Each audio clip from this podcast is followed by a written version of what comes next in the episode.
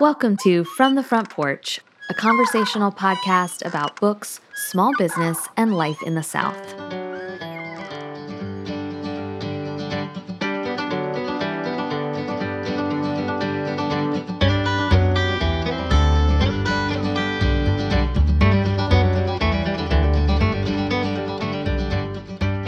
When despair for the world grows in me, and I wake in the night at the least sound, in fear of what my life and my children's lives may be, I go and lie down where the wood drake rests in his beauty on the water, and the great heron feeds. I come into the peace of wild things, who do not tax their lives with forethought of grief. I come into the presence of still water, and I feel above me the day blind stars waiting with their light. For a time, I rest in the grace of the world and am free. Wendell Berry, The Peace of Wild Things. I'm Annie B. Jones, owner of The Bookshelf, an independent bookstore in beautiful downtown Thomasville, Georgia. And this week, it's time for our annual Reading Resolutions episode with guest host Hunter McClendon. Before we get started, I wanted to deliver the good news that the Bookshelf website is back up and running.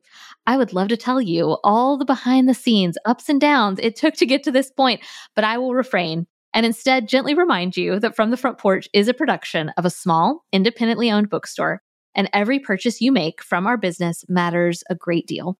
Head to bookshelfthomasville.com to check out the new site, to purchase a shelf subscription or a newly released book or two. There's even time to snag tickets to today's winter literary lunch.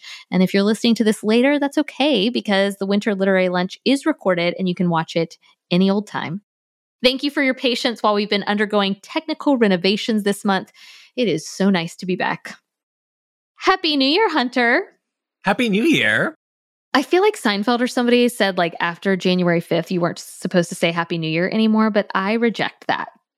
Well, I feel like for like the, I don't know, in my head, I'm like, oh, it's like the first two or three months. It's like still new. Yeah. Until my birthday on February 2nd, I want to tell everyone I know Happy New Year. Listen, if we have to refer to babies as like 22 month olds, right. we can say Happy New Year however long we want. Yeah. So Hunter is the mastermind behind the popular Bookstagram account at Shelf by Shelf. He's my friend and frequent collaborator. And this week, much like we have done for the past few years, we are sharing our readerly resolutions and intentions. You know, I went back. I went back and listened, not to full episodes because I can't do that. I cannot Mhm. listen to my voice. But I did go back. I looked at notes from last year and then I listened to 2021, our reading resolutions. And hey, the audio quality on these episodes has really improved. Shout out to Studio D. we really sound way better.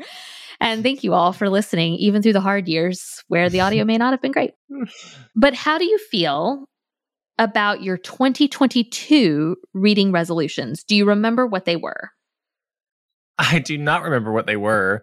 Do you know what they were? The only one that I found from your 2022 had to do with your National Book Award project. Didn't you start that in 2022? Yeah, it's so funny because I was so ambitious. I was like, I can read more than 450 books in a year. Because here's the thing is that you see people who I forget don't have jobs, you know, they don't have lives.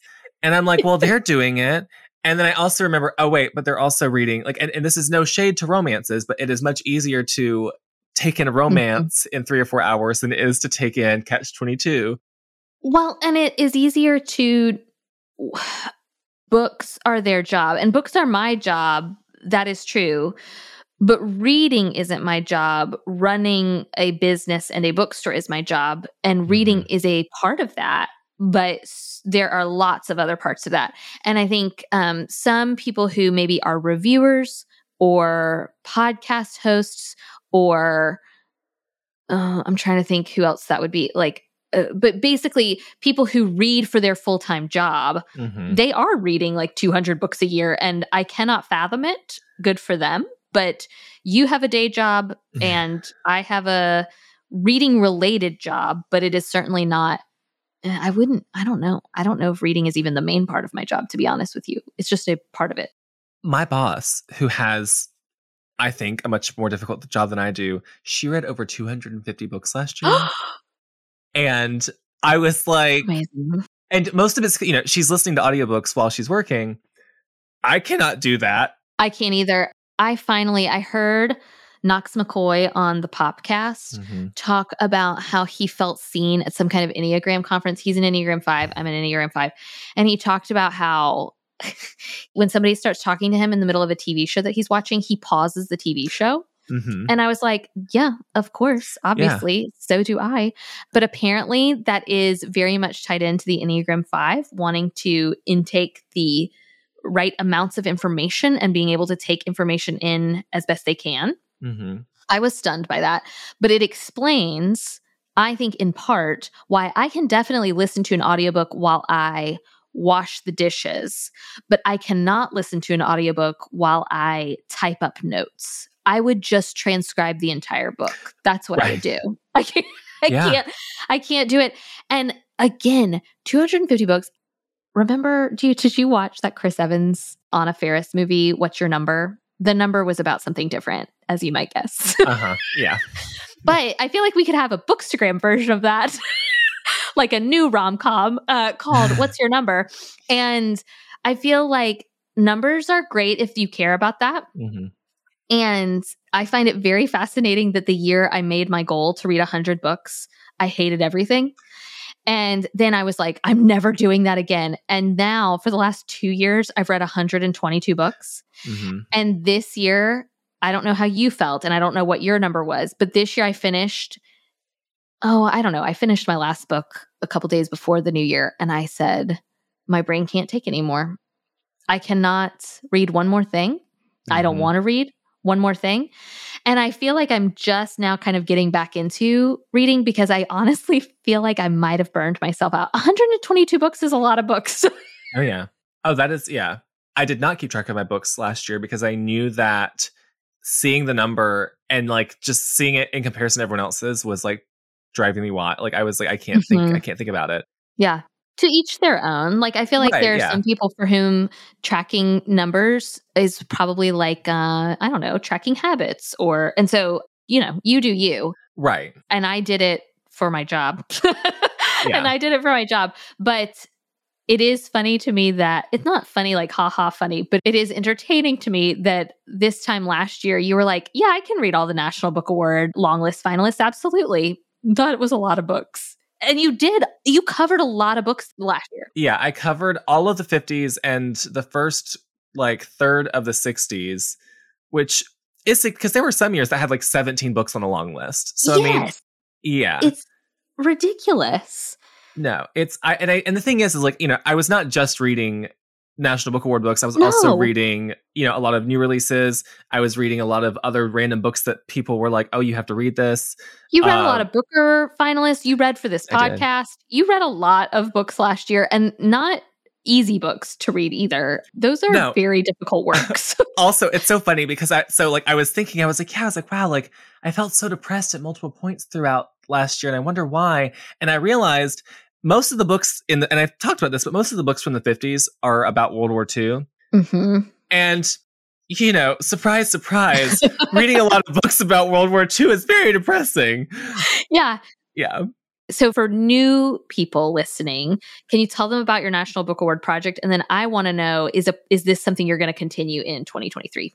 Yeah. So at the beginning of 2022, I started this project where I decided I was going to read every single National Book Award fiction long list from the beginning of the award until now. And throughout last year, I read all of the fiction books from 1950 until I think I got to 1963.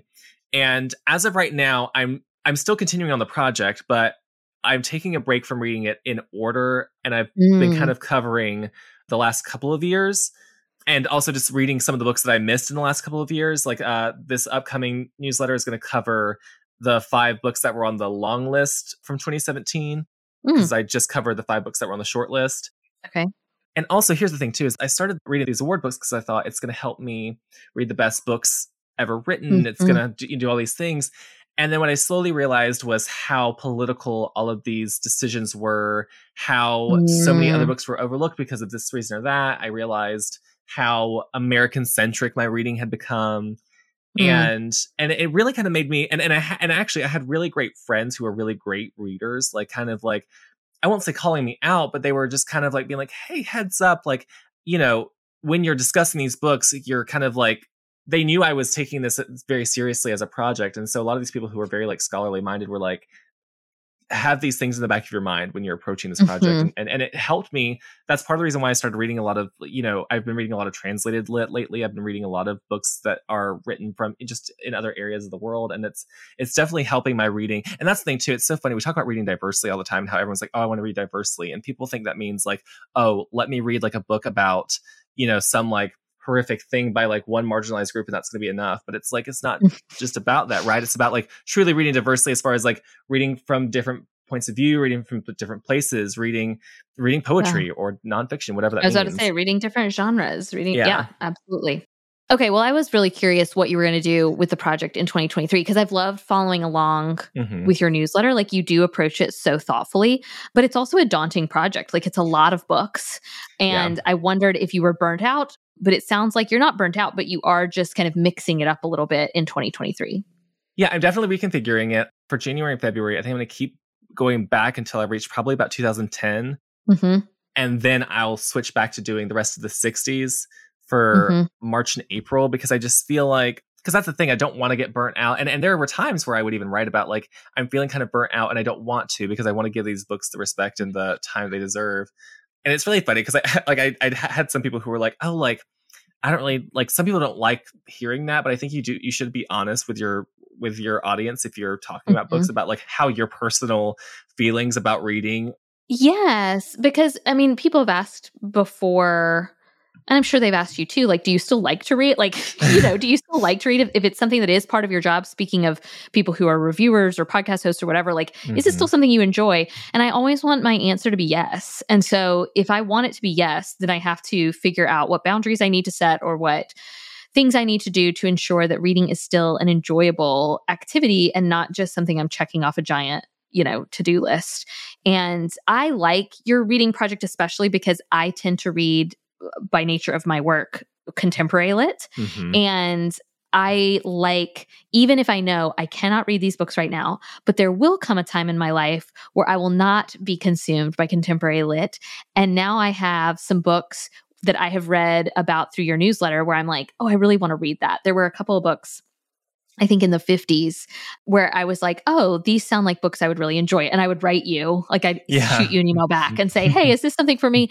Because it may not be something I can make time for in my current reading life, but there will come a time when I can. And so I like that nature of your National Book Award project because it's inspiring me to read older titles that otherwise I would never have heard of at all.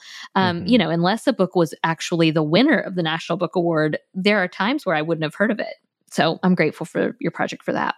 Yeah, well, and I will also just very quickly say, so like there there are several people who follow along with this podcast who were very lovely to kind of follow along with the newsletter. One person is uh, Dusty, who we both met in oh, person. Oh, Dusty, yes. And I always love anytime that she responds, and that's one thing too. It, you know, I know I think sometimes people get this idea that like oh like there's like this weird like inaccessibility with people but like anytime that anyone messages me and is like hey like I like these types of books. Would I like any of these? I'm always mm-hmm. more than willing to say, yes, here are the ones I think you might actually like, and here's the ones to avoid.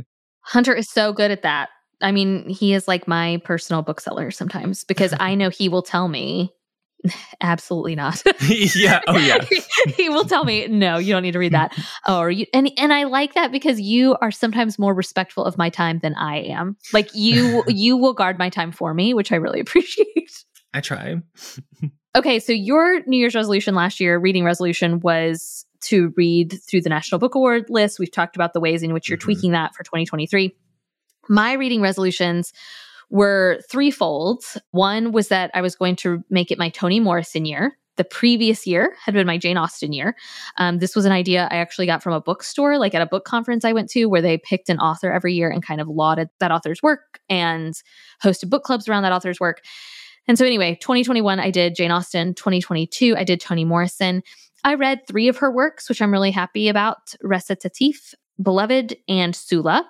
And then, you know, so many kind readers were like, oh my gosh, but you missed Song of Solomon or you missed The Bluest Eye. Here is the wonderful thing about these projects I didn't read all of Jane Austen's works either, but it helped me get over the hump of either not having read any or just having read, you know, Pride and Prejudice, for example. Mm-hmm. And it gave me a better view of their work and I think allowed for future accessibility. So I have on my shelf the listeners cannot see this but like i have on my shelf like two other toni morrison works that i have bought that i fully intend to read and I believe that I will read them outside of my air quotes Toni Morrison year. One thing I also like about setting aside these years is it's not just about reading the works themselves, but it's like stumbling upon works about these people. So, like in 2021, I wound up listening to a really great podcast about Jane Austen. I think it was called Jesus mm-hmm. and Jane or Jane and Jesus. Anyway, uh-huh. it was lovely. And then in 2022 i wound up reading like there was a really good i want to say it was a new yorker article about sula like and so you kind of when your brain opens up to it's almost like last year i also it was my beatles year and so everywhere i went i mean and the beatles are like their own thing but everywhere i went i felt like oh there was a beatles lyric i saw or you know some some article popped up and so that's the great news too is it almost becomes like where i'm making my own curriculum where mm-hmm. i'm not only reading Toni Morrison's work, but I'm reading about Toni Morrison or I'm watching documentaries about Toni Morrison. So that's what I did in 2022. I also read The Count of Monte Cristo. That was our Conquer a Classic for mm-hmm. 2022. That felt like a very big accomplishment. Every time we finish one of those, I just feel like it's not a burden. It's not like a weight, but it does feel like, oh my gosh, we did it. we, yeah. We did it. We finished it. It's a big deal. Um, so that was my second reading resolution. And then my third was to track my books on Storygraph. And I did not do that until January 1st, when Jordan had COVID. I sat down and put all 122 books into Storygraph. And I did not necessarily track like how long it took me to read them because I did not remember, but I did know which books I had read in which month. Mm-hmm. And so I tracked them all that way and was able to get then the stats that I was really interested in because the stats are what I was most interested in. And so I got those cool charts and graphs. I do recommend the Storygraph app. I have just decided, whoops, turns out I cannot keep track of more than one thing. And so the thing that I can keep track of is tracking my books on Instagram. And that is what I do. But then at the end of the year, if I want to put it all on Storygraph, I can. And it didn't take too long, right? It took me a couple of hours, I think. And so, anyway, those were my reading resolutions. I feel like two out of three is not bad. And Storygraph did what I needed it to do, even if I didn't keep track all year long. You have a new thing you're doing this year with your reading. Yes. It's not really my reading resolution for 2023, but one thing I'm doing in 2023 is I moved my book reviews from my personal Instagram to a private Instagram account called Annie's Five Star Books. And I just wanted a way almost like your National Book Award project, right? Like mm-hmm. I wanted a way to communicate with readers. So like, you know, there's a handful of readers who are following me there and where I can kind of communicate with them and to kind of start separating out a little bit like Annie B. Jones the person versus Annie B. Jones the reader, the the bookstore owner, whatever. I don't know. I don't know. I don't know if that will be successful. I feel like my brain is always trying to set these boundaries that may or may not need to be set. But I kind of wanted a home for those. Mm-hmm. And so I started this project. And I mean, full disclosure, it is a paid for Instagram account because at some point you realize, wow, I am doing a lot of free labor. yeah. And being able to charge what I hope is a fair amount. I think I did the math horribly, but I think it's like 50 cents a book review, essentially. Mm-hmm. And so, you know, for 50 cents a book review, but to get paid for that does matter. Like, I do think getting paid for the work that you do is important. Um, I think it's important for you too. I'm, I'm so glad that you took that leap and decided to start that project last year. And there are still other ways. You post book reviews on your public facing Instagram. Mm-hmm. Like, I will still post book reviews on From the Front Porch. Like, we're still going to do reading recaps here. So, there's still a way, because obviously, I want books and reviews to be accessible. But I also wanted to think creatively about ways to to get paid for the work that I could do so that I could keep doing that work. Does that make sense? Yes, absolutely. Here's the thing too, like, you know, I think that like I know that I'm Actually, no. I'm gonna say I'm not biased. I know that I know that I'm like literally on your side no matter what happens. You could like murder somebody and I'd be like, it's fine. Um, however, I think it's accurate to say that you are one of the you're I mean like you are my favorite reader. Do you know what I mean? Oh, thank you. And so I I think that there's tremendous value in what you have to offer and I think that you could be getting. I mean, I think you could be working for Reese, Reese Witherspoon, picking out better books than some. I, I like. I like some of the ones that she chooses. Like, if you like, I, I do like some of them. Don't come for me.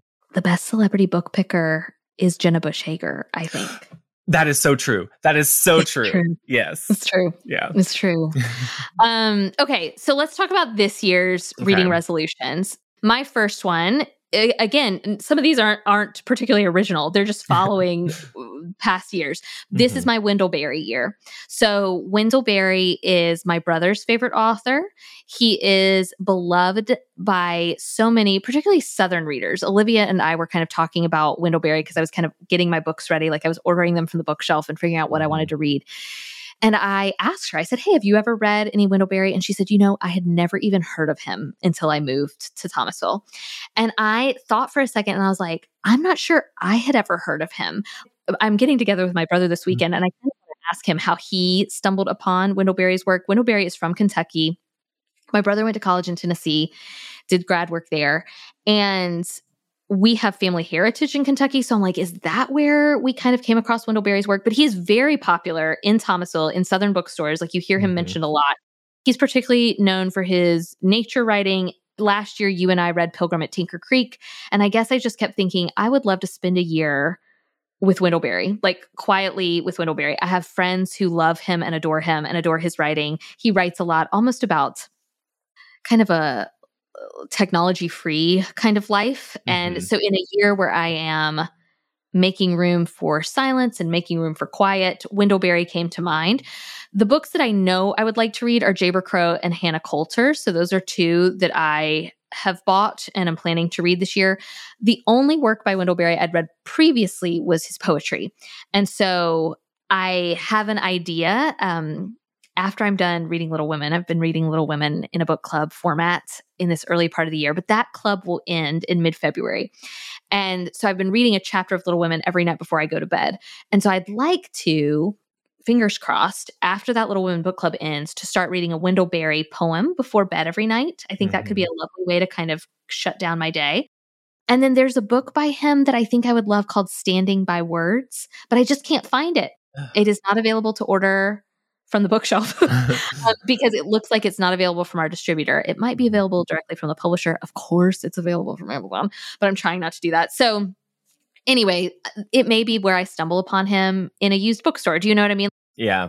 I think that's the beauty of picking these authors is when you're at a bookstore, like, and you, you know, because I've texted you from bookstores before, like, because I own a bookstore, sometimes I scratch my head. I'm like, what am I supposed to buy when I go to bookstores? And I have to buy something to support, to support a fellow bookstore.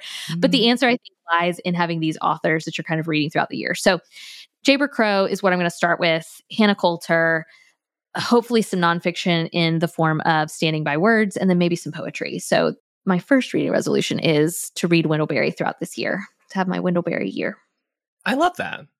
I think Yeah. that's great. Were you familiar with him? No, Okay. I know nothing. Okay. I'm going to report back. I don't know what it is, why he is so much in the air I breathe. Like, he is mentioned frequently, but then, like I was talking to Olivia, and she was like, "No, I would," and and I don't know that he would have been in the air I breathe pre bookshelf. I don't know. I'm maybe Mhm. because of my brother, yes, but you're a prolific reader, and Olivia's a prolific reader, and I so I don't know if it's a regional thing. I don't know if it's a genre Yeah. thing. Like, I don't know if he's Christian adjacent. I I really don't know. I'm going in. I'm going in knowing next to nothing except the Kentucky and Southern stuff. That's all I know. I mean, I think it's exciting. I don't know. Sometimes it's fun to like you. Well, you know this. I loved going in knowing nothing. Yes, yeah, I think it's fun too. Yeah, What's one of your reading resolutions this year? I've already kind of started it. I think I mentioned. You know, I've been reading more translated literature lately. I just read *The Lost Daughter* by Elena Ferrante. Oh, yes. Wasn't that a movie too? Yes, Okay. uh, had Olivia Colman in it. yes. So I watched the movie first. Okay. And which, listen, I'm the kind of person where I'll watch a movie and then I'll read the book and have no qualms. I think that's the best way to be. That's that's really mature of you. Thank you. I'm so mature. What can I? I'm I so- think you were about to yell at people. I think you were about to be like, "Take that, everybody!" But I'm commending you on your maturity. So, Thank you. I appreciate it. But I also think so I want to read more translated lit. I want to read more poetry. I do want to read more general nonfiction. I'm really trying just to fill in the gaps of my Mm. reading. I did realize actually that like my my reading year so far has kind of felt pretty perfect just in that it feels like I'm capturing like everything that I like unintentionally I'm reading all of the types of stuff I love because I finished that book Search by Michelle Oh yeah, Huneven. I really think that you'd really enjoy it. I think so too. I don't want to say five stars because I'm not sure if it was like I think it was maybe like four stars Okay. for me, but like but like a solid four, like Mhm. depending on like how long how much it stays with me up to a five. And then I read Woman Eating. Oh yeah, Olivia loved that. Oh, so good. I love that one. I read Less is Lost. Okay, do I need to read that? You know, we did less last year. Okay, I liked it, but I think if you read the first one, you're fine. okay. And then I read The Lost Daughter, and then I read this that new book, The New Life. It just came out this month. Okay. Gray cover with like yellow writing. Oh, okay. It's like it's set in the 1800 Yeah. late 1800s. So yeah, and that's it's like about uh, these these men who are writing about in defense of homosexuality in the late 1800s. It's, it's uh very good, very steamy for anyone who's like For anybody with Annie sensibilities. yeah like it's like it's so funny i was reading this and, and like several times i was like wow i like i would because it is it is very good and i would think i'd be oh annie would like this and then like there'd be like an explicit scene and i'd be like oh not you have read. It does sound like that's a wide range of genres for the start of the year. It's only like day twenty or something. I know yeah and i'm and i'm like halfway through several other books i um oh i'm reading tomb of sand which is a translated book from hindi and i've i'm reading uh a lot of annie Ernaux, who i think you would like Yes. Okay, you're the second person to tell me that. You got to tell me where to start. I'm intrigued by her, but I need to know where to start. well the good thing is she's really short a lot of her stuff is short Yes, so short. I feel like I could just dive in, but I need to know where. Are you reading in different formats? Like, what percentage are you listening to versus reading a physical copy? I just read The Lost Daughter, but uh, but the new life, Less is Lost, Woman Eating, and Search, I all went back and forth between listening and reading.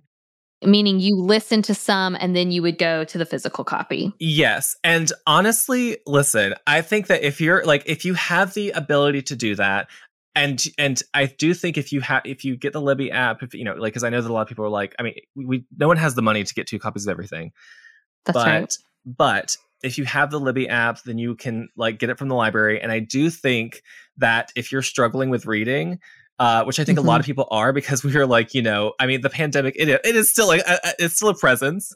Um, yes. and I do think it wears on us mentally. And so I think that if you're struggling to, you know, because I I fell out of my reading rhythm for a long time because of it, and I think that incorporating audiobooks and going between listening and reading the same book, it actually did help me a lot in keeping mm. in in keeping my rhythm up.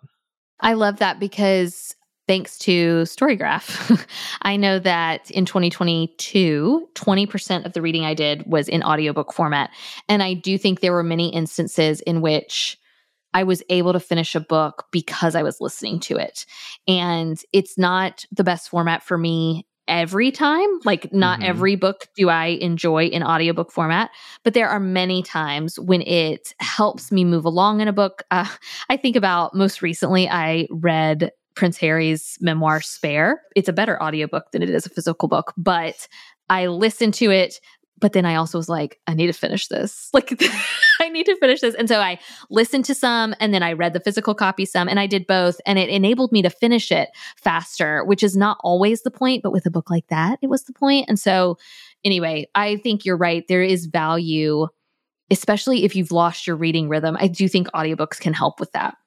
Well, listen, audiobooks for everyone who's like got new reading goals, audiobooks are great for if you it- reading classics. They're great for reading classics because you figure out the rhythm of the, the language. They're great for memoirs if the especially if the author if the of the memoir reads them Mhm. uh, because you just really kind of get into it and feel it. If the book is poorly written, it, audiobooks are great for that because a narrator can really disguise how bad a book is written. Like- That's so true. They can, they can either disguise it or they can amplify it. It Oh, yes. depends on the Oh, yeah. narrator. and, and honestly, sometimes I wonder if some of these like narrators are like, "Oh, this is bad. You need to know it's bad too," kind of thing. Yeah, Yeah. You, we need to be in this together. Mhm. Speaking of classics, my second reading resolution is perhaps an obvious one, which is you and I are conquering a classic in 2023. This year we are reading Bleak House by Charles Dickens. We literally just finished recording our first episode of that. Mm. And so if you are new here, we conquer a classic every year. We've done it since 2020. And we recap our reading of those classics for the From the Front Porch Patreon. You can find more information at patreon.com forward slash from the front porch. This year we're doing Bleak House and I am really enjoying it, but I particularly like reading classics like this in community. I think that is something I have noticed not only with our Conquer Classic, but I mentioned I'm doing that Little Women book club this winter. And I love Little Women. Nobody needed to make me love it more. Like, you know, I already love that book. I have a lot of things I want to say about that book and about the history of it and the history of Louisa May Alcott. But it has been such a joy to read it in community with other readers and to read it one chapter at a time. And Mhm. Bleak House was released serially, and we are reading it more or less how it was serialized. We're like combining some so that we can Mhm. finish in a year. But I think there is something to that. I mentioned last year that Count of Monte Cristo felt like a spiritual reading experience and what I what I meant by that wasn't like I that I entered some spiritual plane by reading Alexander Dumas. What I meant was I think for a naturally binge reader or a naturally fast reader like I tend to be and somebody who is reading a lot uh, for work or for goals or for shelf subscriptions like you name it there is something really beautiful about like somebody making me slow down and reading something one chunk at a time instead of there's nothing wrong with like rushing through and reading a book in a day. Like sometimes books are really good and you want to finish them in a day. But I I like the self-discipline it feels like it takes to read these classics little by little and then Mhm. to d- unpack them together has been such a joy. And I've, I've always loved unpacking books with you. Like that is something i've really enjoyed over the years. But getting to do it in community with a group of people has also been really gratifying in a way i don't think i could have known. Because more people are reading with us i think than ever before. And it was so fun last year to like get to clap for everybody and applaud for everybody when they finished the count and now we're starting bleak house and you know the first two chapters maybe a little slow and we're here to help each other and cheer each other on. And so i really like that. So we're reading bleak house and the goal is to be done this year and i'm really excited about that. I think the exciting thing about like the, the whole Conquer a Classic thing that like especially now that we're on our fourth year is that at this point we know we can do it because we've done it three times. yes we can do it. Yeah, and I think that like books with varying struggles, you know, Mhm. like it's so funny. I always think about how like people are always saying you have to set like short-term goals and long-term goals. hmm And you know, we have our short-term goals of like little things we want to do like in the month of January or for the first 6 months. yes And then we have our like, no, we want to. And honestly, at this point, we could just lie and say, oh, back in 2020, we had this idea to read five classics in five years. And now we're on our fourth, you know, like I'll make that up. That's fine. You're right. There's something really special about I don't know, about setting a goal and and seeing it through and also just doing it one little bit at a time. And Mhm. and and I think over the years we've also increased I, well, I won't speak for you, but for me as a reader, I've increased my stamina of what kind of classics I like my brother and I were talking because I I did great books in in undergrad and some of the books I read, my brother was like, "You don't read books like that anymore," and I was like, "Yeah, because I'm not in school anymore." Mhm. And then I realized, but I do kind of miss some of that though. Actually, like once he said it to me, I was like, "Oh, I do kind of miss that." And so when we decided to read Anna Karenina in 2020, I found it to be challenging because my brain wasn't used to that style of reading anymore. And I'm not saying it's gotten easier, but I will say there is something about forcing your brain to do something that it is out of the habit of doing that I think is good for us. I don't know. I'm, I'm talking to you, CrossFit King, and it feels like there's some kind of athletic uh, comparison there as well. Um, but I don't work out. And so this is, but I work out my brain. And so this is what I can do and stretch my brain. And I think to do it with a partner or with a group Mhm. of people is easier than to do it by yourself. Oh, listen, this is the thing that I, it's so funny because I think that I did not grow up playing sports. I did not grow up with a lot of uh, you know I was I was I moved schools a lot. I was homeschooled sometimes. I like my only friend was my granny. I did not understand community when I was younger, but mm. and I did not understand long term goals either. Like th- those are the two things mm-hmm. I didn't get. But as I've gotten older, I've learned that it is really important to set like you know I think that reading a book in a year, writing mm-hmm. a novel, working out to get you know to like get like what you want out of your fitness, whatever. Like these are all they're all the same thing. Mm-hmm you know yeah. and because the, the thing is like i go to work out with a group of people every day and and it's the same people it's a community and we're built all building towards the goal we know that we're not going to get there tomorrow but we'll get there a year from now or two years five years right. whatever you and i we show up with a whole bunch of other a whole slew of people now that's so excited but you know and we're like slowly yeah. getting towards this thing and like you know you and i have talked a lot about writing and how like you you just it's just about learning to show up and mm-hmm. it's okay if it's not great but as long as you're present not every section of Count of Monte Cristo was fun and games. Right. Yeah. it wasn't fun. Um, it wasn't always fun, but the end goal sure did feel good. And I think we both left that book, even though maybe the ending left both of us wanting more. I think we ended that book feeling, yes, really proud of ourselves, but also we read this really great work of world literature. Like, mm-hmm. that's important. I think it's important. Can I tell you two other reading resolutions that kind of go together? Yes. Well, let me tell you one frivolous one, okay. which is one of the things I did when I looked at my StoryGraph stats was like which genres were kind of at the top. Mm-hmm. I was mm-hmm. thrilled to see in 2022 an, an increase in literary fiction because it felt like 2020 and 2021 I just worried I had lost that love forever, but I mm-hmm. hadn't. Um it's back. But one of the genres, probably third or fourth, was romance, which surprised me. but I do tend to read like commercial romance. I call them rom coms, but a reader and listener reminded me that that's not always the case. Sometimes mm-hmm. they're just strict romances. But I also noticed many of the books I rated three stars or fewer were romances. And so it made me think in 2023, it would be great if I could read quality over quantity. Mm-hmm. I wasn't intentionally reading romances to like up my numeric game. Right. Um, but they are often easy to read. Mm. But then I would end and not always really like them. Now, there were exceptions, and I'd like to be very clear about that. One of my top 10 books of the year was Nora Goes Off Script. I love Funny You Should Ask. Like, I have reread that book twice. I love it so much. I love Kerry Winfrey's books. So, like, there is a place for really well written romances and rom coms that I really love. But I think in 2023, I would like to be mindful of what I'm reading. And mm-hmm. I think I just assumed, which this is silly mm. as someone who loves the romantic comedy as a film genre. I assumed all rom coms or all romances are created equal when they're published by a certain publishing house or mm-hmm. by a mm-hmm. certain imprint. And that is not true. Not everybody is Emily Henry. You know what I'm saying? Yeah. And I love Emily Henry. And so why don't I save my fun romance reading for authors I know I'm going to like, like yeah. Kerry Winfrey or Emily Henry or Annabelle Monaghan has a new book, I think, coming out this year. And so why not save those treats for the authors who I already know I really like. And there's no need to try every romantic comedy that comes across the bookshelf's desk.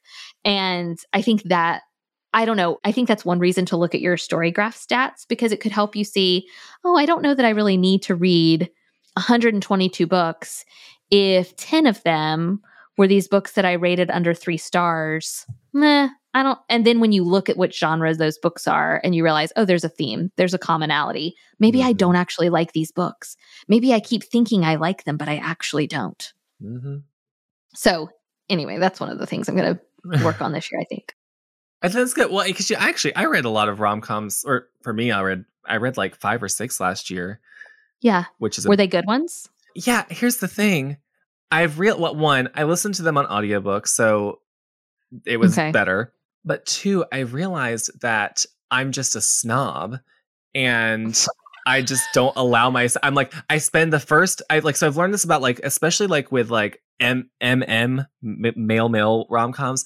I've uh-huh. learned that I spend the first 70 or 80 pages going, ugh, this is disgusting and not because like I'm I'm not like I, like to be clear I'm not homophobic. Well, I guess you can be homophobic, um, but because I just I'm, I do not like romance. I don't I tell myself I don't like rom coms. Uh huh. And then I'm like, oh, but wait, maybe. And then by the end of it, I'm like, wow, this is great. But then I'm too embarrassed to tell people because I'm a, I'm a snob. And so Look, you should own it because there are legitimately really well written, thoughtful romances. And hey, I'm just here to say, even if they're not well written, if they're fun and bring you joy, that is absolutely fine. Yeah. I'm just looking at my reading and seeing that I did not get of the level of enjoyment. Because when I do star ratings, my star ratings have to do with enjoyment. They don't just have to do with writing. And I was looking at some of the star ratings and realizing, oh, I did not enjoy as many of these as I wanted to.